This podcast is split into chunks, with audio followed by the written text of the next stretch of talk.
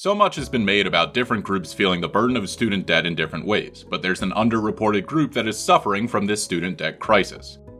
As Steven Deller and Alec Rhodes lay out, America's continuing urbanization means rural students are getting crushed by student debt in ways researchers had never even realized. Though the pandemic has accelerated this problem, the roots of rural student debt extend back decades and present challenging problems to solve in the coming years. That and more next on the Consortium for Policy Research and Education's Research Minutes podcast.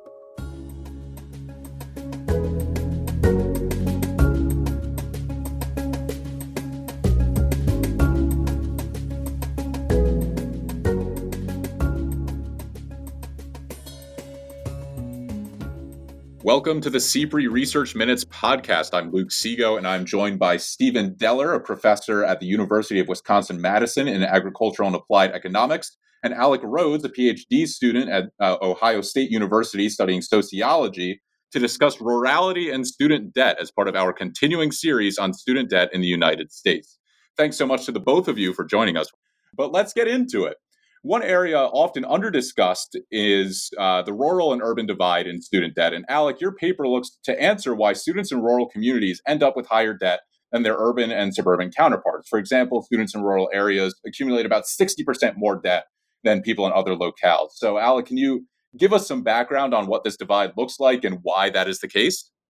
Yeah. Um, so first, thanks so much for having me uh, here to talk about this very important topic, uh, and I'm glad to be on here uh, with Steven. And so, uh, young adults from rural backgrounds have been making great strides in both college uh, enrollment and also completion. But we know uh, very little about how rural youth are financing these higher education gains.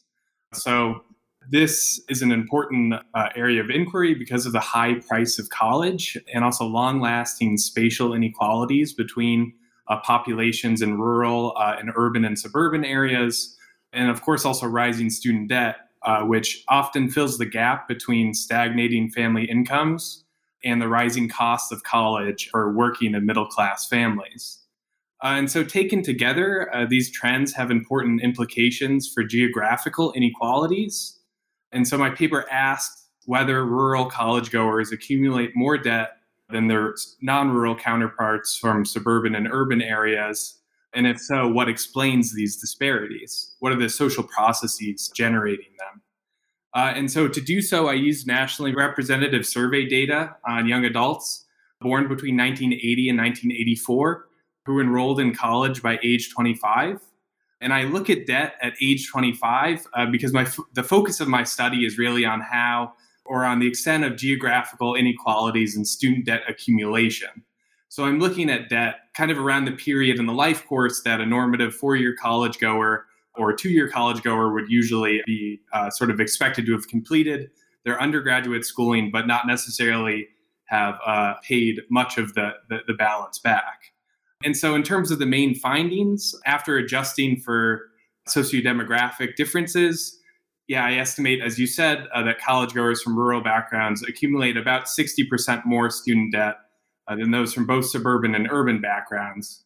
And so, to provide kind of some context for this disparity, it's larger than the difference between women and men, uh, with women tending to, on average, accumulate more student debt uh, than men who go to college. And it's about as quarter as large as the black white student debt gap, which we know is quite large.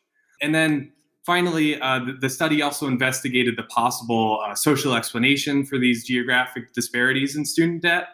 Um, and I found that rural college goers, their higher debt could be partially explained by uh, the lower socioeconomic status of their parents, uh, who tend to have lower incomes and wealth than their counterparts from suburban and urban areas, uh, which uh, is, is partly reflecting uh, the, the geographical constraints on economic opportunities between rural and suburban and urban places. And another important factor that I investigated was the role of migration during college. Um, and so we know that rural college goers face uh, geographic isolation from a lot of colleges and universities. And I find that differences in between county migration during college, uh, which entail costs, uh, including transportation, housing, and other kind of indirect costs of college associated with migration, I found that differences in migration also play an important role. And then I guess just in conclusion, I'm only able to account for about a third of, of the observed disparities uh, between rural and non-rural college goers. So there are definitely other factors that are that are at play here. So this is again a, a great area for further research. And I want to zero in on one of the disparities you brought up uh, in your answer is that the difference between women and men is significant across all localities, but this becomes even more significant in rural communities that women often carry the highest debt burden in rural communities. Can you talk about that and sort of the job opportunities that present themselves to women in rural communities and how the student debt situation factors into all that? Yeah, so the two uh, kind of most common source of decent paying jobs in rural communities today are in, uh, first of all, the care economy, which would include jobs in education, healthcare, and local government, uh, and also jobs in manufacturing and natural resource based industries.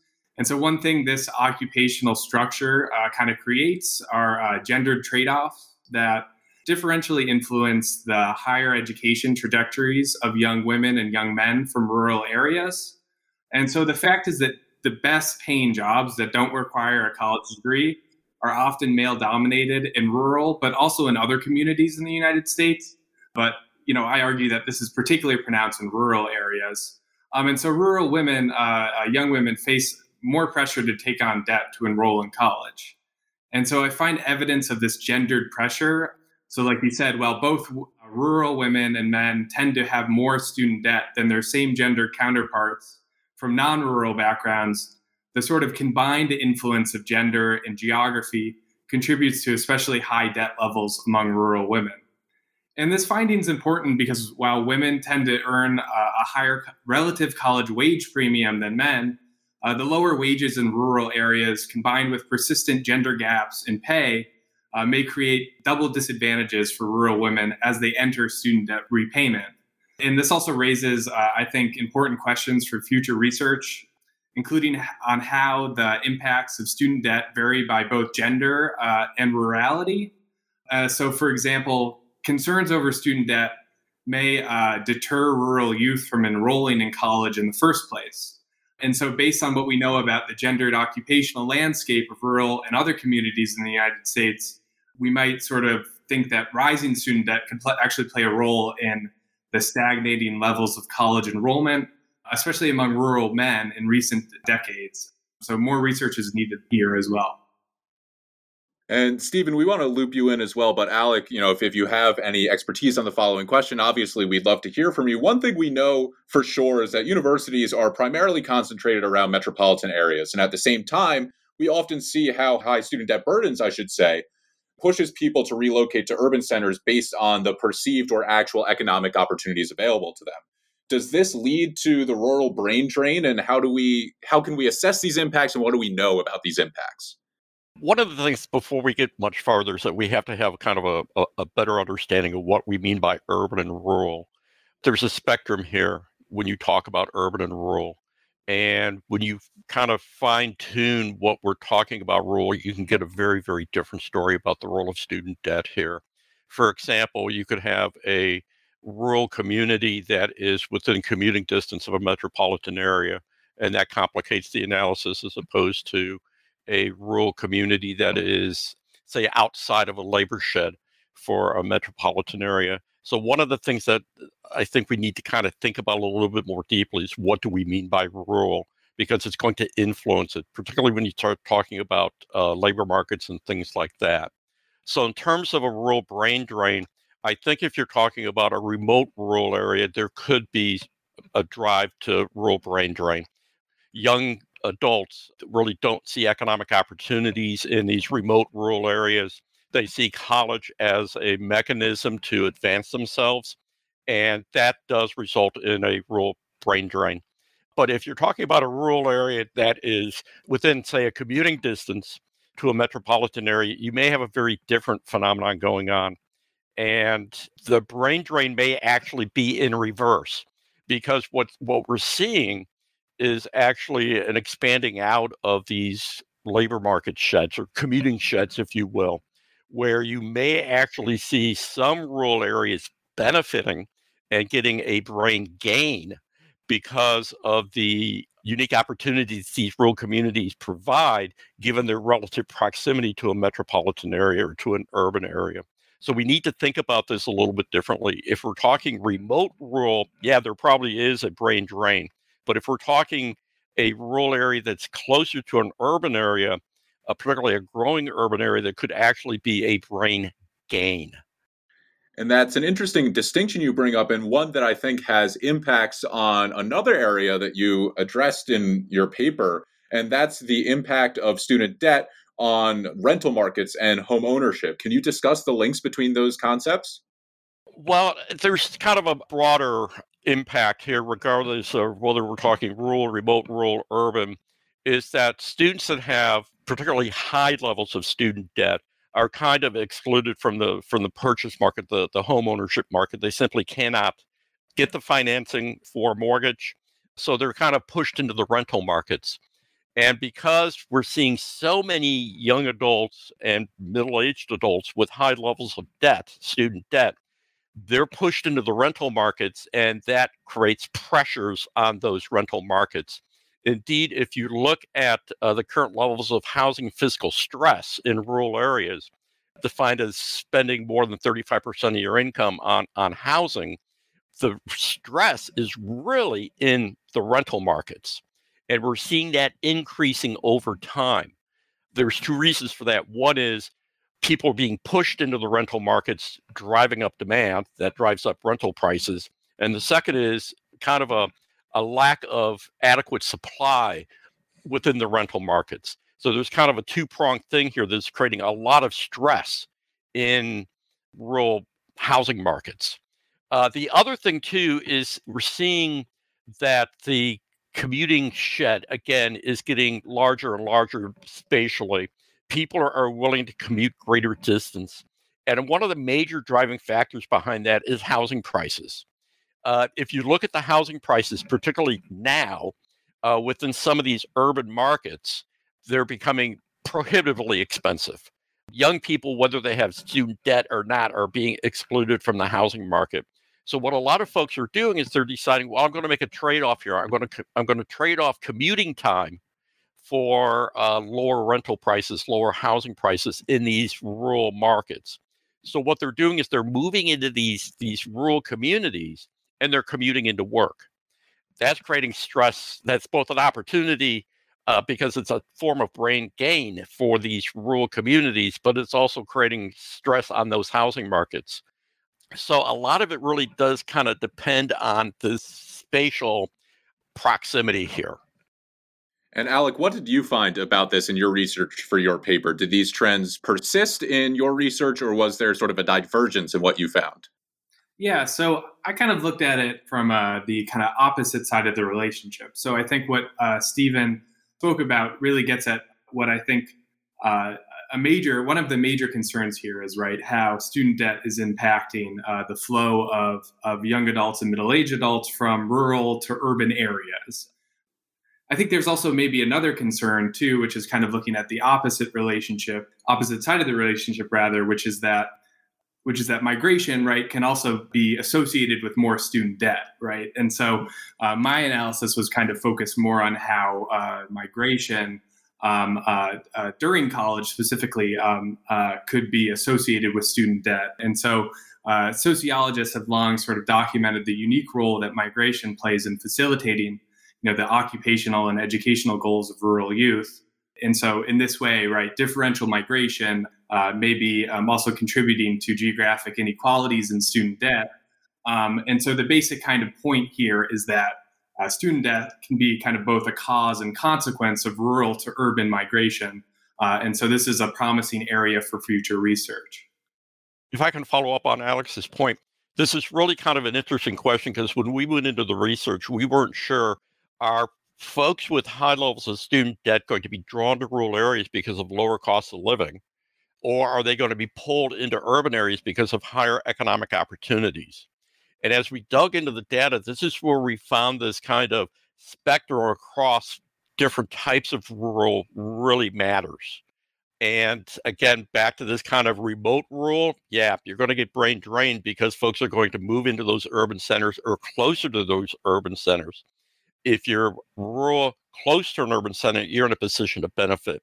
The other thing that's going to be complicating this a lot is uh, the changes pattern patterns that we're seeing in telecommuting.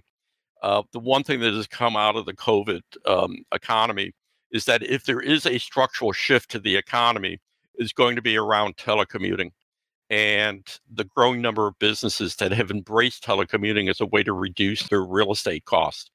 This is going to add a wrinkle into this discussion uh, that we're not really sure how that's going to play out in the coming years.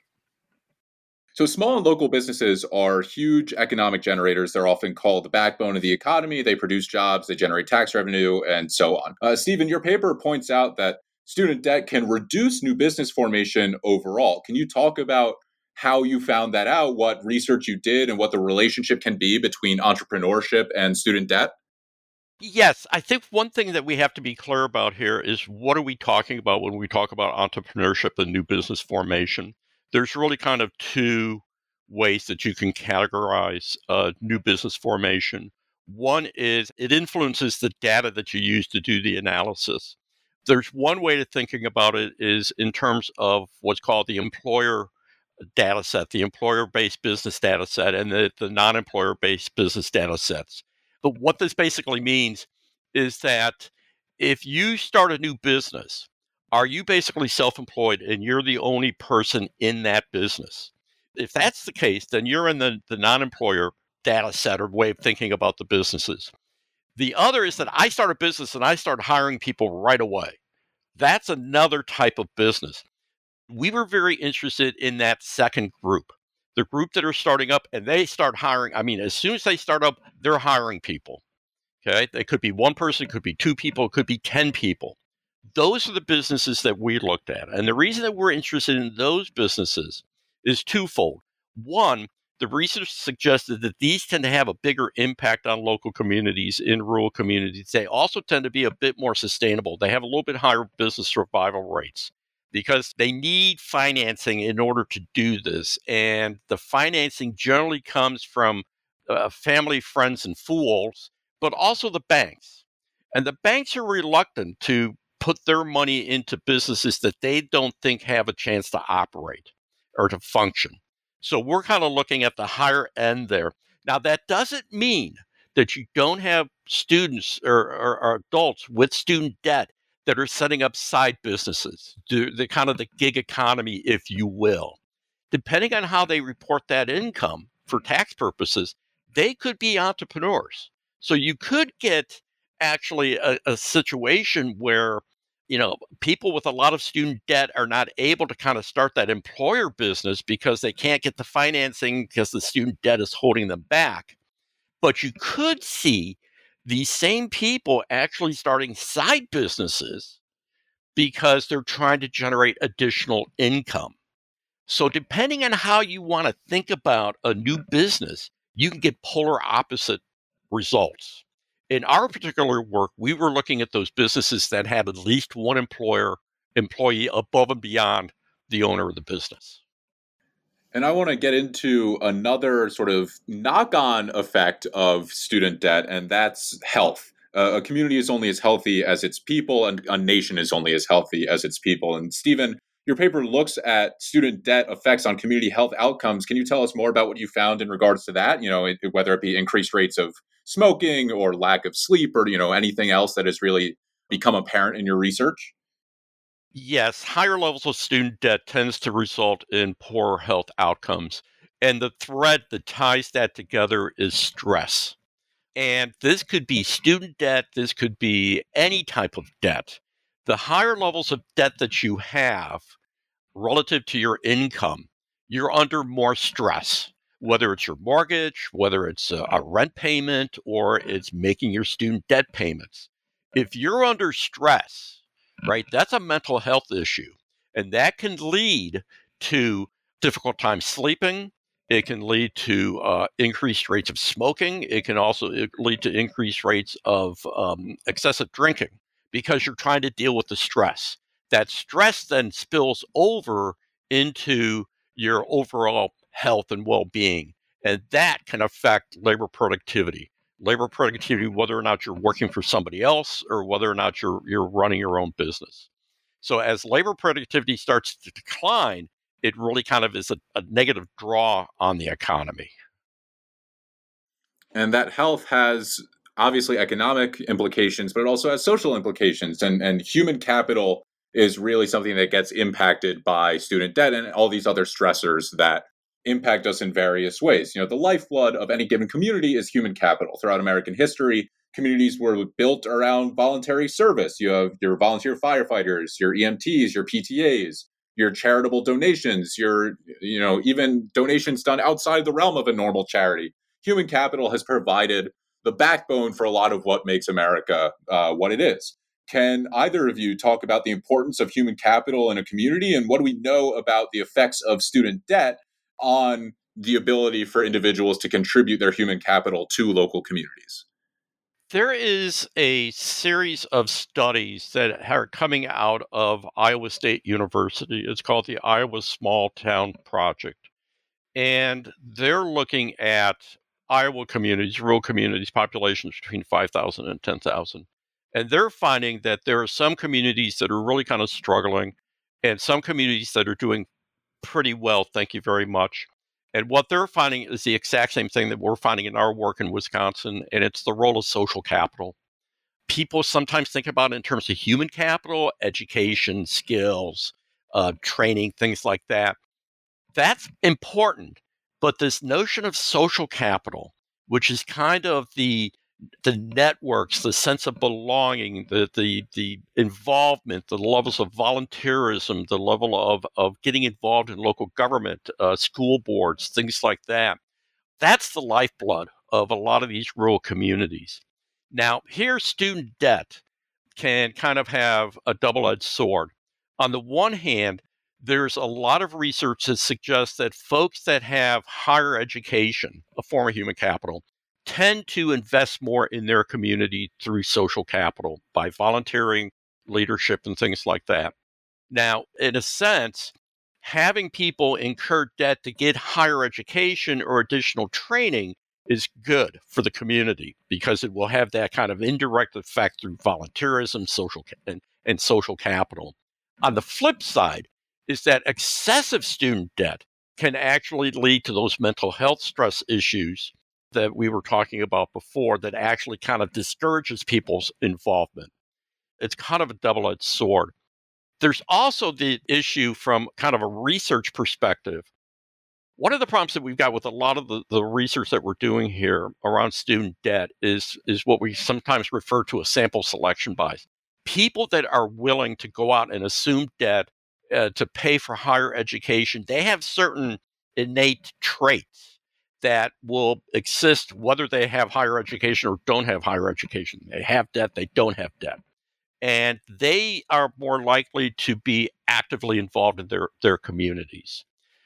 That has a very strong impact on the well being of rural communities and urban neighborhoods as well. So, research tells us that student debt channels students into business degrees or other high grossing careers due to the high cost of education. You know, you want to get some sort of return on your investment. But the pandemic has made us realize that we need more healthcare professionals, we need more teachers, we need more, you know, people serving in positions like that. These professions suffered from shortages before the pandemic, and now, as we all see, they are getting much worse. Can either of you talk about the role that student debt plays in all of this uh, sort of navigation of different career choices and what solutions might be able to counter this? Uh, do you think debt cancellation, for example, is part of this? Yeah, I think that there are two general areas of concern here. And I think some of Steven's work has uh, touched on this as well. And so I think the first concern um, is that student debt will channel uh, college goers into higher uh, higher paying professions, right? And kind of it will um, cause them to uh, avoid uh, the more moderate paying kind of public service profession, professions. And then another uh, concern is also that student debt will sort of incentivize college goers to take more low low paying jobs right out of college because they feel pressure um, to actually begin to start paying back their student debt. And so I think one problem here in terms of actually like in, inferring causes of, of student debt in terms of occupational choices, right, is that there's a lot of uh, heterogeneity across the college population in terms of uh, what type of degrees people get, whether or not they complete school, uh, complete a degree, I should say. So that kind of brings in some complications here, but it definitely um, does raise concerns about uh, the different occupational outcomes that can sort of be associated with student debt holding. I think that Alex makes a very good point there on completion of the degree. One of the worst situations that a student can find themselves is a student that's, say, a first generation student. That's the first person in that family to, to go on for higher education with low income, which means that they don't really have the resources. They have to finance it through debt. And then they don't complete the degree those students are in a very, very difficult position. They're kind of at the, the worst end of the spectrum. Now, that feeds into my comment is that a lot of times we treat student debt as kind of this homogeneous phenomenon. And there's a real spectrum here across students and, and young adults and, and even middle aged adults that go on decide to go back to college in terms of the situation that they're coming from and the occupations that they go into. For example, a first generation student from a low income family who takes on significant debt uh, to become a nurse's aide is fundamentally different than someone who has a bachelor's degree in business decides they're going to take a year off they're going to take on debt to get an MBA those are very, very, very different students. But on face value, they both have the same level of debt. And that MBA student that uh, has a, a professional career behind them, they're moving up the business corporate ladder. They're very different than those lower occupation, first generation low income students. Now, when we talk about debt alleviation policies, I think that we need to be very careful in terms of, you know, is it should we as a society be helping that first generation low income student who goes into a low paying occupation? Should they be treated differently than, say, that uh, a middle aged adult who took a year off to get an MBA and is moving up the corporate ladder? Should they be treated differently?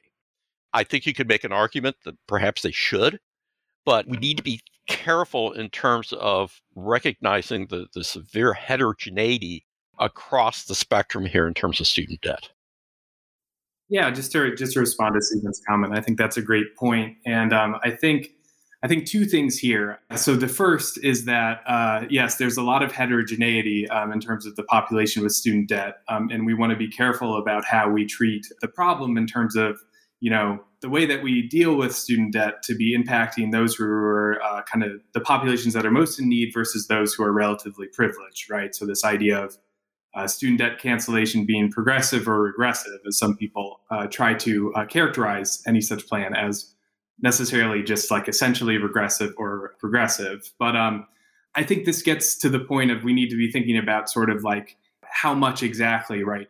If we were to pursue a kind of cancellation approach to dealing with the student debt problem, it gets at the point of there's an interesting um, question about how much really should be canceled. I completely agree that we need to be careful about how we uh, think about approaching uh, a cancellation approach to student debt. But at the same time, I do think that canceling even a small amount of student debt, right, would have big impacts for the populations who are most at need. Um, and this gets at the point that uh, a lot of those with a with a very high balance of student debt, right, are relatively privileged populations who maybe go on to pursue graduate school and, and get these kind of uh, highly professionalized degrees.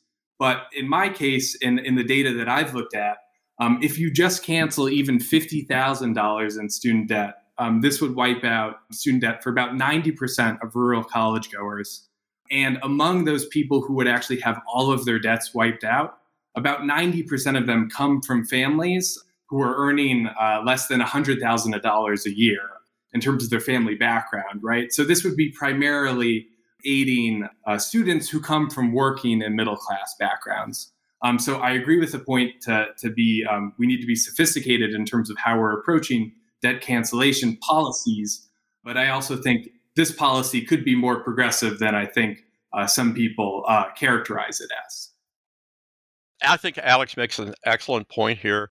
Is that a lot of the policy discussions around student debt that's been occurring at the federal level over the past year or so has been kind of black and white, all or nothing. And I think what Alex lays out here in terms of like we're going to forgive up to a certain amount, and then if you're in above that, you're on your own.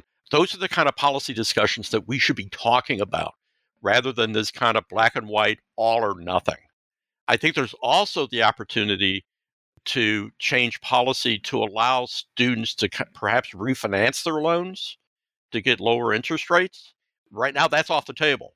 So there's there's a lot of kind of smaller steps that we could take to really kind of take a lot of the pressure off. Yes, absolutely. And I think this is really like quite a rich area in terms of getting into what, you know, potential policy solutions could be. So I think another major uh, like states actually play a they could play a, a significant role here. Um, so in in some states in addition to the federal government, right? So some states have actually created borrowers' bills of rights that sort of regulate student loan servicers, and they create these ombuds persons to oversee student loan issues. Um, and then other states have sort of tried to provide uh, tax credits to certain populations of borrowers, um, and also to employers who repay some of their employees' student loans. Um, also, states I think, can use their kind of bureaucratic uh, capacities to intervene when debtors are struggling.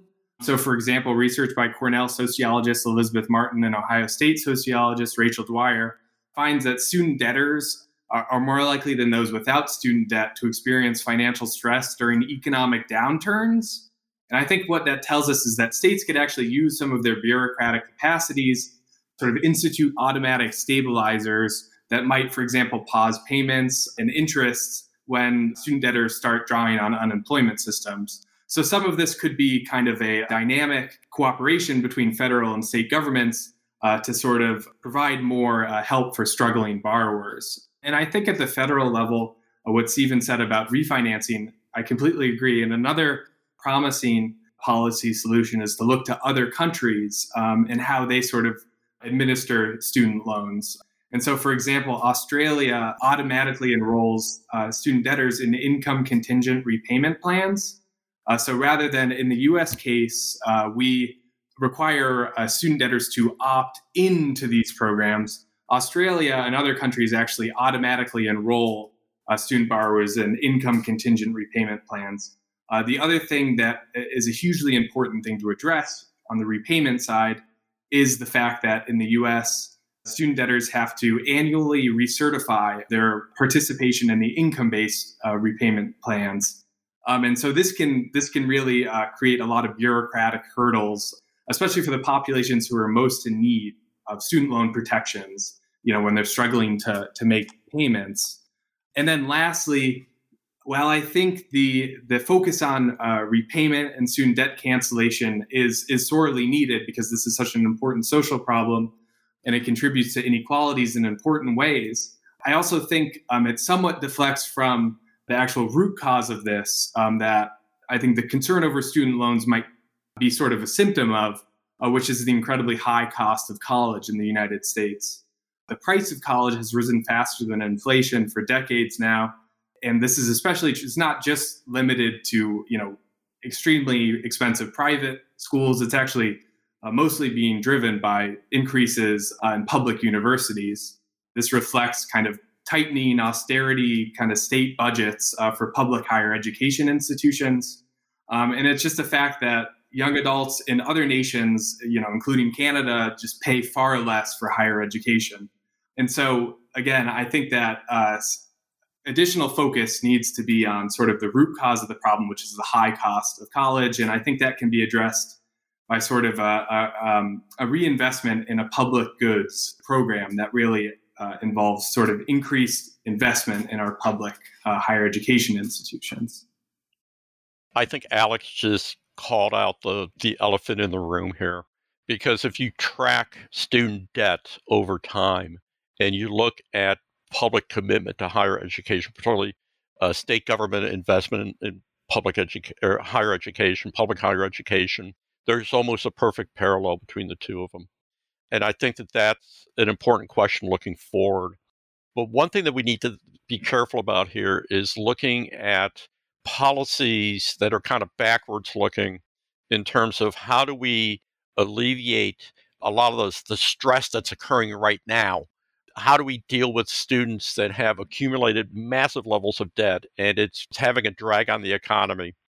That's backwards looking we need to be careful in terms of policies looking forward because if we do a debt relief program looking backwards is there an implicit implication that there will be debt relief moving into the future if that's a possibility, you can get people that are essentially saying, hey, I could take out large student loans and pay for it, and the likelihood of those loans being forgiven is sufficiently high. I'm willing to take the risk. So you end up with kind of a, a distortion or a perversion in the markets here because people think, you know, hey, this isn't a loan. This is basically going to be a grant, uh, and they're going to give me this money. So we got to be really careful about looking backwards and providing debt relief if we want to do that and policies moving forward. But I think again, Alex called out the elephant in the room is college education, particularly in our public universities, has just accelerated to um, an almost ex- unacceptable level. We need to rethink our public commitment to higher education. And that's a really interesting point that you both really harped on the rise in college costs, and one that we address. If you're interested in it, we highly encourage you to check out our CPRE Research Minute podcast with Dalia Jimenez and Jonathan Glater on their paper, Student Debt is a Civil Rights Issue, coming out as part of the student debt series. They also touch upon the income driven repayment plan and really echo a lot of the things both of you just brought up. And on the point that you made about uh, differentiating between types of student debt, you know, federal versus student debt. The Learning Policy Institute has found that state programs were generally effective in recruiting and retaining high quality teachers in underserved areas. Minnesota has programs for, you know, nurses and dentists and physicians. Mississippi has programs for graduates who work as teachers. So there are certain states that are working towards helping debtors who are working towards the public good. And that gets me into a prospective look at where where do we go from here? What comes next? And we touched on this a little bit already. Higher education, education in general, is discussed like both of you did as a private good, like one individual getting a good job. But we know that education can be and is and should be more than that. Can both of you give us uh, your thoughts on how we should view education and the role higher education should play in a society like the United States? How much time do you have? We're here all day. I think one of the common themes that, that both Alex and I have been talking about is that there is what an economist would call uh, high levels of positive externalities associated with higher education. We can go back to what we were talking about um, in terms of like social capital and the involvement of people within their communities, uh, volunteerism, uh, standing up for elected office, and assuming informal leadership roles. The research is clear. People that have gone on for higher education kind of have those traits, if you will, to do that. And higher education just better positions them to be able to do that. So having a community with more folks that have had higher education, that have been exposed to higher education, not only does that improve the, the labor force, that's that private good element that you're talking about, Luke, but it also improves the social capital and the political capital of that particular community. It makes the community a better place to live. And one of the things that we're finding in a lot of the economic development work here is that historically, jobs follow people. So the implication from an economic development perspective is, is that if if people follow jobs, then you want to focus on creating employment opportunities, business opportunities, things like that. And then people will come into the community to take it. That relationship has changed. Increasingly, jobs follow people. Now, what that means from a from a rural development perspective, or even an urban development perspective, is that you want to focus on people. You want to focus on creating a, a community that people want to live there. The youth that go off to college want to come back because it's a high quality of life place. There's there's a lot of social capital. There's a lot of community involvement. There's high rates of volunteerism. There's effective leadership. That creates an environment that people want to move into, and then businesses will follow after that, whether it's through entrepreneurship or just new market opportunities.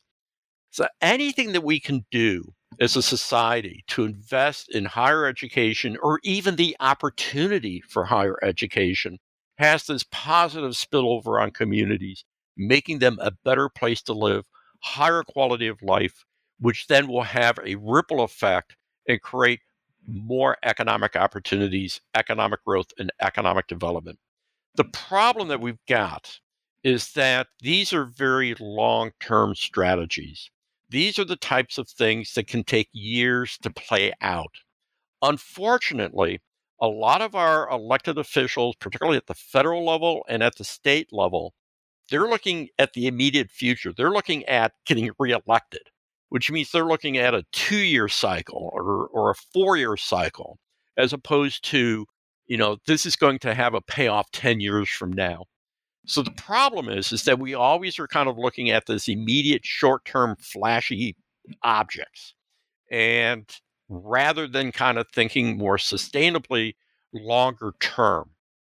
And I think that that's one of the reasons that we're losing an investment in higher education is because that long term payoff is being discounted more and more and more by our elected officials because they want to get reelected. They need something now, they need something flashy. Things like tax cuts, that's short term, that's flashy, that draws attention investing in higher education that may not have a payoff for 10 years, they're not interested in that. And that's kind of the political environment that we're in right now. Yeah, I think also um, this kind of view of higher education as a public good or, or as something that creates positive uh, externalities is absolutely crucial, especially for um, how we think about actually financing um, college. Because right now, there's such a focus on uh, education as a private good, as something that leads to higher labor market uh, returns, right? And so, therefore, policymakers, in their short term interest, can justify uh, the high cost of college and ballooning student debt on the basis of the fact that uh, you know this is supposedly a private investment that will reap private returns.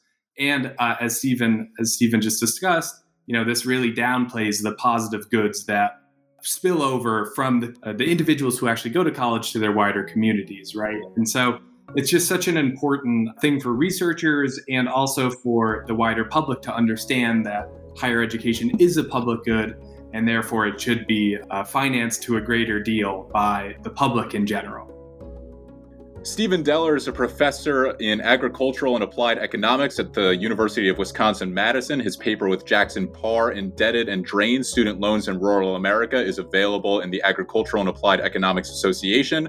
Alec Rhodes is a PhD student of sociology at Ohio State University. His paper, Student Debt and Geographic Disadvantage Disparities by Rural, Suburban, and Urban Background, is available in the Rural Sociological Society. Thank you so much to the both of you for joining us. Thank you. Thanks for having me.